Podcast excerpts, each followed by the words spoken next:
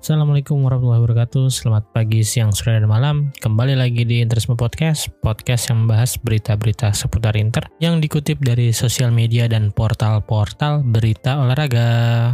Selamat datang juga untuk teman-teman yang baru mendengarkan Interisme Podcast di episode kali ini. Hari ini gue ngetek tanggal 28 Januari 2022. Langsung aja nih akhirnya kita bahas berita baik untuk Inter yang tepat pada saat hari gue ngetek sudah resmi membeli Robin Gosens dari Atalanta.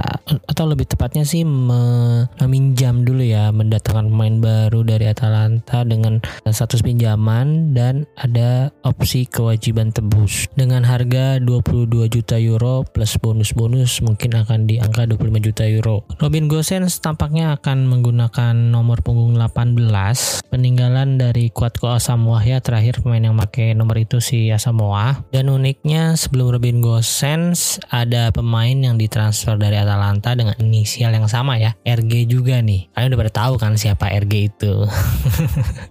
Bukan ruang guru ya tapi adalah Pak Duka Lord Gagliardini. Semoga aja penampilan Robin Gosens nanti akan lebih bagus dari Roberto Gagliardini. Jangan sampai lah ya ketularan dia sama si RG yang sebelumnya Kali ini gue akan mengutip dari postingan Instagram akun Inter Milano underscore pedia. Gosens menjadi pemain Jerman ke-9 untuk Inter. Sebelumnya ada 8, eh ada, ah berarti ke-10 berarti. Sebelumnya ada 9, di mana yang terakhir itu ada Lukas Podolski dengan jumlah 18 kali penampilan dan satu gol. Terus sebelumnya jauh ke belakang ada Matthias Sammer dengan 12 caps 4 gol. Ke belakang lagi ada pelatih yang kerap kali membawa Jerman uh, Eh, berpentas di turnamen-turnamen besar yaitu Jurgen Klinsmann yang bermain sebanyak 123 kali untuk Inter dan mencetak 40 gol. Sebelumnya lagi ada Andreas Brehme 155 kali penampilan 12 gol dan Lothar Matthaus 154 caps dengan 53 gol. Nih yang kita sebut sering trio-trio Jerman ya, bukan trio Belanda. Terus ada Karl-Heinz Rummenigge dengan 107 penampilan dan 42 gol nih pelatih sekarang latih di mana dia? Terakhir kan waktu itu eh bukan bukan latih sorry Dirtek ya Dirteknya Munchen waktu itu. Sekarang masih atau enggak gue lupa. Terus sebelumnya ada Hansi Muller dengan 67 penampilan 13 gol. Dan yang paling pertama ada Horst Zimaniak gimana tuh bacanya tuh? Tulisannya SZY Maniak dengan 12 kali penampilan dan tidak mencetakkan satu gol pun. Uh, padahal posisinya midfielder ya.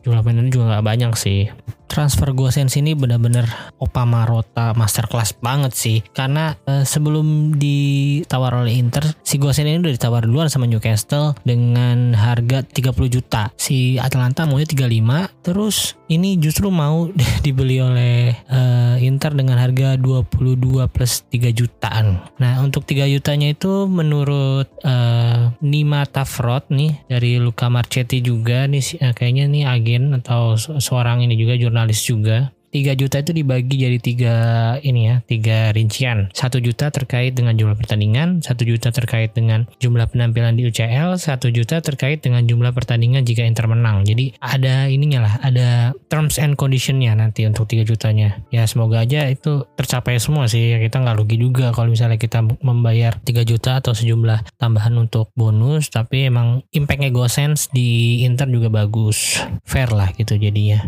Walaupun saat ini kondisi Robin Gosens masih dalam pemulihan cederanya yaitu cedera hamstring. Kemarin sih saat kita lihat video atau foto-fotonya dia lagi tes medis di KONI dan klinik humanitas itu sih udah bisa jalan atau uh, ya nggak nggak nggak kelihatan cedera ya. Jadi mungkin emang udah nggak cedera tapi masih dalam proses pembelian aja nih. Dan gue harap juga Inzaghi gak memaksakan Gosen langsung dimainin sih. Seenggaknya ya nggak apa-apa sekarang ada Perisic, dia jadi backup Perisic dulu sambil pemulihan cederanya musim ini memang musim yang berat bagi Robin Gosens ya karena selama ini dia udah menepi sebanyak sekitar 120 harian lah ya pokoknya dan harus absen di di 21 game Atalanta musim ini. Padahal musim sebelumnya dia hanya eh, absen sebanyak 5 pertandingan. Itu pun uh, ada yang disebabkan oleh Covid ya. Kalau musim kemarin dia bisa bermain sebanyak 32 kali di Serie A dan mencatatkan 11 gol, 6 assist. Ini jumlah yang cukup banyak ya untuk seorang back atau left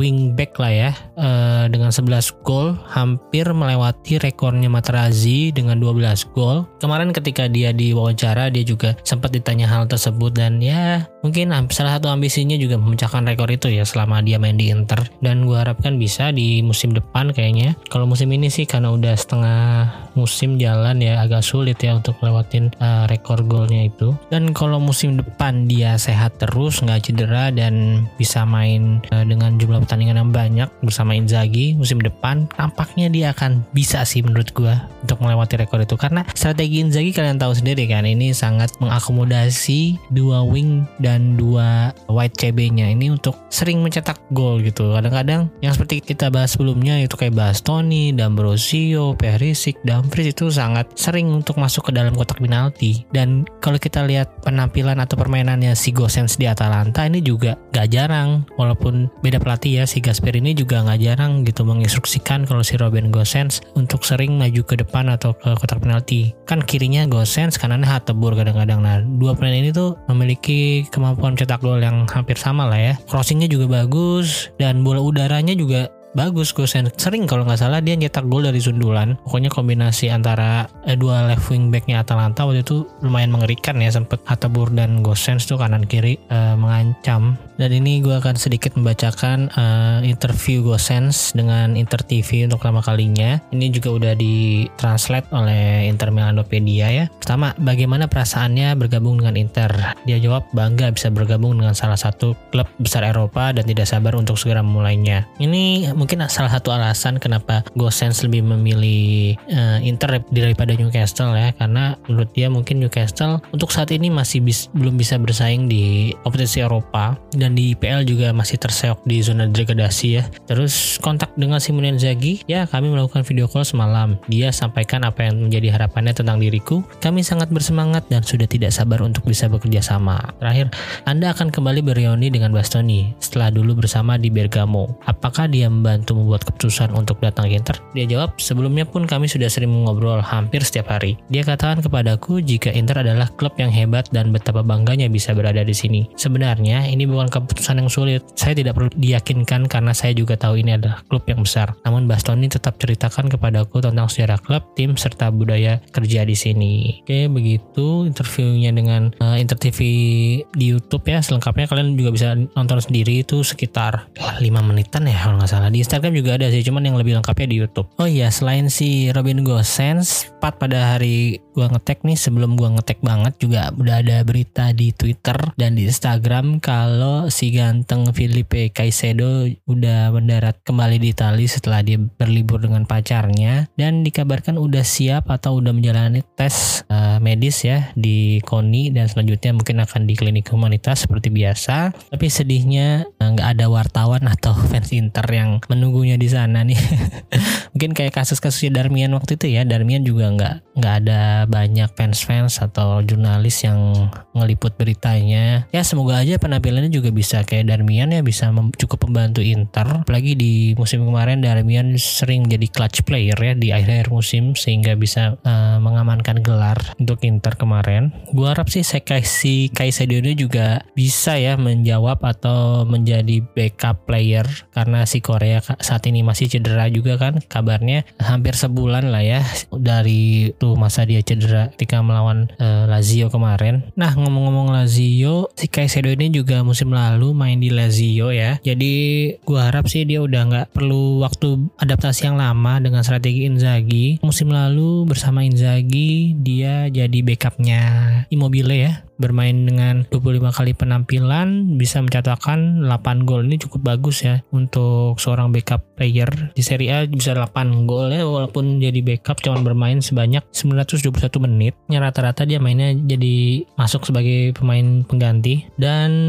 Sebenarnya dari Lazio kemarin mungkin karena penampilannya cukup bagus dia ditransfer ke Genoa dengan jumlah biaya transfer sebesar 20 juta euro. Cuman gue nggak tahu kenapa mungkin di Genoa nggak nggak terlalu nyetel ya selama setengah musim kemarin dia cuman mencetakkan satu gol dan tiga assist. Kalau kita lihat dari U-score karakteristik bermainnya ini nggak untuk strengthnya nggak ada signifikan strength. Untuk weaknessnya disiplinnya yang uh, jadi sorotan menurut mereka. Untuk untuk style of play-nya likes to do layoff and likes to play short pass. Postur badannya mu, mu cukup bagus ya untuk seorang striker ya walaupun umurnya udah 33 tahun ya kita lihat aja Zeko yang 36 tahun juga masih bisa bersaing di Serie A dengan back-back yang rata-rata juga nggak ada. Maksudnya uh, ada yang nggak muda lagi ya. Mungkin harusnya sih masih bisa merepotkan lini-lini belakang tim-tim lawan Serie A ya.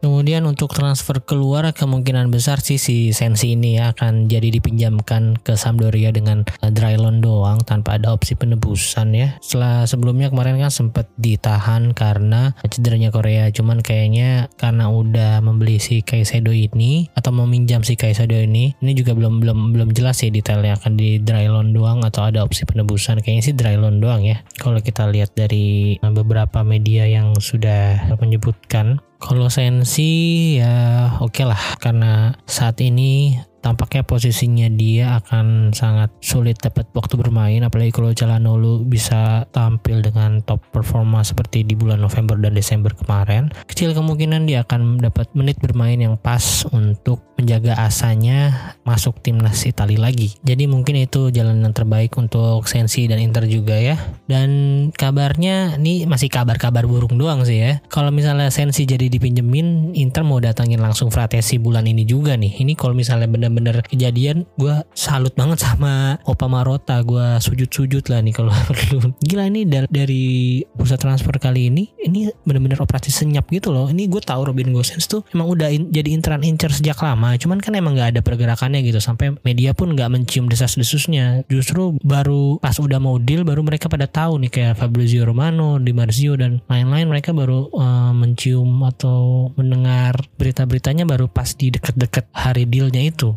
jadi benar-benar ini Opa Morata kali ini di bursa transfer ini tentunya sangat baik ya menurut gue ya sangat efisien ya karena keuangan Inter juga nggak bisa menghambur-hamburkan duit yang banyak. Cuman ini deal-dealnya sih gila sih. Robin Gosens loan deal selama 18 bulan baru wajiban tebus setelah itu itu tuh good deal sih menurut gue. Dan gajinya juga tampaknya sekitar dua setengah sampai 3 juta itu pun ya untuk pemain sekelas Robin Gosens yang sering jadi momok menakutkan di Serie A dalam 3 atau 4 tahun terakhir sih worth it banget ya. Ini sekaligus ini sih emang strategi yang agak picik sih dari si Marota ini. Ini kalau udah tahu nih Robin Gosens akan udah deal oke. Okay. Berarti kan Perisic ini juga akan kehilangan uh, bukan kehilangan sih kemampuan untuk bergene itu akan menurun ya sehingga harusnya sih dia bisa menerima gaji yang ditawarkan oleh Marota atau oleh Inter untuk perpanjangan kontraknya kalau emang dia masih mau bermain untuk Inter ya. Selama ini mungkin kan si Perisic memang masih mau di Inter, cuman masih nego-nego gaji nih karena dia melihat kesempatan Inter nggak punya left wing back yang bagus lagi selain dia. Nah dengan adanya Robin Gosens mungkin ini akan sedikit menurunkan bergen powernya si Perisic dan agentnya nih. Kalau menurut gue sih begitu ya. Dan apalagi kalaupun si Perisic gak mau untuk musim depan Inter juga kabarnya udah menyiapkan si Andrea Cambiaso ya pemain dari Genoa yang bernomor 5 uh, eh, punggung 50 dia posisinya juga sebagai left wing back di Genoa. Kemarin sih gue lihat highlightnya cukup bagus ya dan saat uh, statistiknya musim ini juga cukup bagus. Dia pemain muda juga. Kalau jadi backup Robin Gosens sih masih oke oke aja. Sebenarnya gue kalau Inter punya back lagi back atau uh, center back benar-benar center back ya gue juga sangat mendukung kalau di Marco yang dijadikan uh, pelapis Gosens musim depan ya. karena secara potensial crossing crossing di Marco itu bagus banget. Apalagi kalau misalnya musim depan kita punya target man yang lebih baik daripada Zeko wah itu umpan-umpan di Marcos cukup memanjakan ya. Apalagi untuk main-main seperti si Icardi eh. Oke mungkin segitu dulu ya untuk pergerakan transfer Inter menjelang deadline day. Sampai saat ini sih baru dua pemain itu yang dikabarkan sangat dekat ya. Salah satu udah deal kan si Robin Gosens. Untuk main-main lainnya belum ada lagi yang ter tercium atau terdengar oleh media-media Italia sana. Gue yakin sih Opa Morata akan tetap bekerja kalau memang uh, ada pemain atau kebutuhan timnya masih masih kurang gitu. Jadi gue percaya sih sama Opa Morata dan tim. Dan ternyata menjelang deadline day winter transfer window kali ini di Serie A gak cuma Inter nih yang mulai repot atau mulai berbenah untuk memperbaiki timnya. Tim-tim lain juga udah sangat lumayan gencar ya. Salah satunya ada Juventus yang kabarnya udah ngesil atau udah ada agreement dengan Dusan Vlahovic dan Fiorentina dengan budget transfer sebesar 75 juta euro ya katanya ya. Ini sih cukup gila dan kalau misalnya beneran deal ini jadi transfer termahal di winter transfer Serie A. Sebelumnya ada Lukas Paketa dengan 38,4 juta euro, terus ada Kulusevski 35 juta euro, Piatek 35 juta euro, Eriksen 20 juta euro, Sidov 24 juta euro. Kalau dilihat dari penampilannya di Serie A sih emang gila sih Vlahovic musim ini dengan umur yang 21 tahun atau 20 tahun gitu ya, dia udah jadi top skor kedua sementara nih. Sekarang masih Ciro Immobile yang pertama, kedua si Dusan Vlahovic kalau nggak salah 16 gol ya. ya aku juga kurang tahu pastinya cuman itu udah cukup sih kalau di paruh musim ya. Berarti kalau misalnya kita kaliin dua aja berarti akhir musim bisa 30-an dia gol ya. Tapi nggak tahu nih kalau dia main Juve. Juve lagi ini juga sih lagi kehilangan ketajaman di lini depan. Saat ini mereka masih mengandalkan Morata dan nampaknya Morata juga mau dipinjamkan atau mau dijual juga gitu ke Barcelona. Rumor-rumornya gue nggak tahu udah deal apa belum ya. Tampaknya sih begitu. Dan satunya di Bala juga yang kontraknya akan habis musim depan. Itu juga masih tanda tanya nasibnya di di Juve musim depan dan kabarnya udah dinego-nego oleh Marotta ya kabarnya kan dia minta gaji sebesar 10 juta ke Juve cuman Juve bisanya nyanggupin 8 juta plus bonus 2 juta gitu nah kabarnya Marotta juga masuk di sana menawarkan sejumlah tujuh setengah juta nih kalau misalnya Marota bisa dapat dengar segitu sih gue bener-bener salut deh. Ini transfer guru banget sumpah. Apalagi kalau misalnya bisa didatangkan di Indo transfer kali ini. Gokil sih gokil. Itu bener-bener deh. Gue rela deh si Alexis Sanchez di Lego atau dipinjemin atau dijual ke mana kalau misalnya bisa dapat si Dybala di Januari ini. ya kan karena dia eh, kontraknya udah mau habis musim depan berarti harga harganya juga gak akan mahal-mahal banget harusnya sekitar 10 jutaan sampai 20 jutaan juga lah. Kayak Erikson kemarin aja waktu kita beli dari Tottenham Hotspur itu juga sekitar 25 jutaan kan. Kemudian selain Juventus, tim yang sangat aktif di bursa transfer kali ini ada AS Roma ya. Kalau gue buka dari dazn.com nih, ada artikel yang menyebutkan atau berisi tentang Serie A transfer windows dan deal signing loans and fee so far. AS Roma ini udah mendatangkan tiga pemain yaitu Maitland Niles dari Arsenal, kemudian Robin Olsen dari Sheffield United yang uh, masa pinjamannya udah habis, teman dia juga di, langsung dipinjemin lagi ke Aston Villa. Satu lagi ada Sergio Oliveira ya. Nah untuk pemain yang keluar ada Borja Mayoral yang ditransfer ke Getafe secara pinjaman, terus ada Gonzalo Villar ke Getafe juga dengan pinjaman nih Gonzalo Villar sempat diincar juga kan jadi DM atau pelapisnya Brozovic nih malah dipinjemin ke Getafe gue nggak ngerti kenapa. Terus ada Ricardo Calafiori yang dipinjemin ke Genoa. Terakhir ada Brian Reynolds yang dipinjemin ke Cafe Cortic. Kemudian untuk tetangga kita atau kakak tiri kita yaitu AC Milan, dia sudah mendatangkan dua pemain yaitu Frank Sajut yang masa pinjamannya habis dari Pordenone, cuman langsung dipinjemin lagi ke Ascoli dan satu lagi pemain The Rising Star The Next Vlahovic katanya yaitu Marco Lazetic dari Red Star Belgrade dengan harga 3,3 3 pound sterling atau 4 juta euro kalau nggak salah ya. Untuk transfer keluarnya ada Andre Conti yang dipinjamkan atau dijual kayaknya nih ke Sampdoria dengan fee yang disembunyikan atau nggak dikasih tahu lah dirahasiain. Ini kan banyak yang meme-meme yang bilang Juve datangin Vlahovic, Inter datangin Robin Gosens, Roma datangin Sergio Oliveira, Milan datangin Lazetic. nah, cuman kalau kita belum lihat penampilannya sih kita nggak bisa bilang nggak bisa underestimate dulu ya karena dulu juga pemain-pemain kita yang Skriniar yang disering disebut pemain atau Pokemon ini namanya ribet banget. Terus siapa lagi ya? Hmm, Lautaro Martinez yang dibilang overrated dari Liga Argentina itu juga belum nggak langsung nyetel di musim pertamanya. Skriniar sih lumayan di musim pertama langsung uh, bagus ya dengan formasi 4 back. Terus di musim kedua dengan formasi 3 back dia justru agak sulit. Cuma sekarang udah jadi bis lagi nih udah jadi tulang punggung atau hmm, tembok Cina di pertahanan Inter. Kemudian untuk di Napoli Napoli juga cukup aktif ya. Dia udah mendatangkan Axel Tuan ZB secara peminjaman dari MU terus ini yang gue agak kaget sih Kostas Manolas ini. Kostas Manolas dijual ke Olympiakos harga 2,1 juta pound sterling. Ini Kostas Manolas dulu sempat mahal loh dari AS Roma ke Napoli itu harganya sempat market value-nya sampai 40 juta sampai 60 juta gitu. Dia bisa-bisanya nih pulang kampung ke uh, Olympiakos ke negaranya itu Yunani dengan harga yang cukup murah. Padahal umurnya juga nggak belum terlalu tua-tua banget, baru 30 tahun ya. Gue yang paling inget sih gol Manolas satu lawan Barcelona tuh. Kemudian ada Lorenzo Insigne yang uh, di akhir musim nanti akan pergi ke Toronto FC secara free transfer dengan gaji yang 12 juta atau 14 juta gitu lah bodo amat lah dia lebih milih ke Kanada padahal Inter juga apa tertarik ya untuk menggantikan posisi Alexis Sanchez. Cuman kayaknya Inter lebih tertarik ke Dybala nih. Gajinya lebih masuk akal lebih 12 juta saingannya. Bodo amat lah dia nggak mungkin nggak mau main di timnas Italia lagi. Kemudian untuk tim-tim lainnya yang sangat menarik di sini ada Sampdoria juga ya. Sampdoria ini udah mendatangkan Thomas Rincon dari Torino secara pinjaman terus ada Conti tadi dari Milan Giacomo Magnani dari AS Verona dan uh, kemungkinan akan mendatangkan Stefano Sensi juga ya secara pinjaman dari Inter. Untuk main yang keluar ada Fabio De Pauli ke Verona secara pinjaman, Adrian Silva dirilis, uh, Ernesto Starregrosa nggak kenal, Julian Cabut nggak kenal. Kemudian yang menarik lagi ada Torino. Nah, Torino nih ini gue kaget juga ya si Lazio ngelepas Mohamed Fares ke Torino secara peminjaman ya. Uh, padahal ini juga sempat dikaitkan dengan Inter nih si Fares ini. Ini jadi pelapis Perisik juga bagus lumayan ya dia uh, tinggi, posturnya bagus, larinya cukup kenceng dari Aljazair ya. Temannya Ishak Belfodil sama Sapir Taider.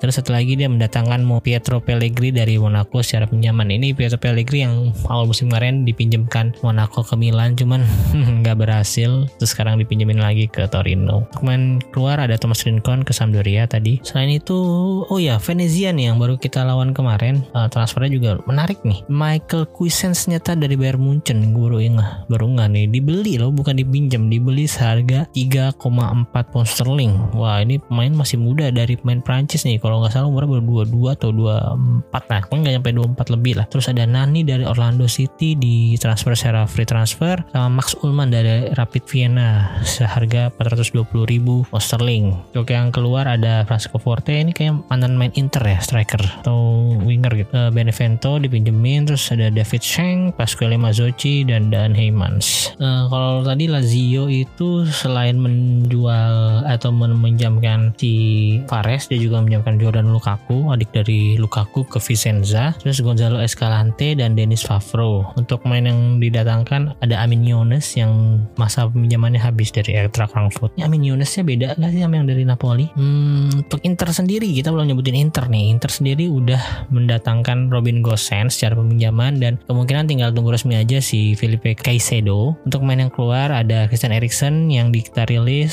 secara free agent kemudian ada Facundo Colidio yang kita pinjamkan ke Tigre. Ini kalau nggak salah Tigre timnya Ruben Bota dulu ya. Apa Inter pernah pinjamin Ruben Bota ke Tigre gitu pokoknya lupa dah. Terus terakhir ada Martin Satriano yang dipinjamkan ke Brest tim dari Ligue 1 Prancis siapa lagi nih yang lumayan ini? Oh Atlanta dulu. Atlanta setelah kehilangan uh, Robin Gosens mereka juga udah mengantisipasinya dengan mendatangkan Jeremy Buga dari Sassuolo. Seharga 18,5 juta pound sterling. Ini cukup bagus ya Jeremy Boga. Sangat merepotkan juga kalau lawan Inter ketika Inter bertemu Sassuolo. Selain si Berardi Boga sama satu lagi siapa ya? Mirip-mirip juga deh. Uh, Rogerio. Rogerio itu di kanan ya kalau nggak salah Rogerio Boga di kiri. Untuk pemain keluarnya selain Ruben Gosen ada Matteo Lovato yang dipinjamkan ke Cagliari secara loan. Kemudian ada Roberto Piccoli. Roberto Piccoli ini kalau kalian ingat ketika Inter hampir kalah sama Atalanta itu tuh dia golin cuman uh, golnya harus dianulir karena bolanya udah melewati garis gawang sebelum Rafiq menghalaunya. Nah, untuk Agliari sendiri tuh setelah eh, selain mendatangkan Lovato dia juga mendatangkan Goldaniga dari Sassuolo. Tapi harus melepas Farago secara loan Diego Godin. Ini Diego Godin Godin dirilis ke Atletico Mineiro.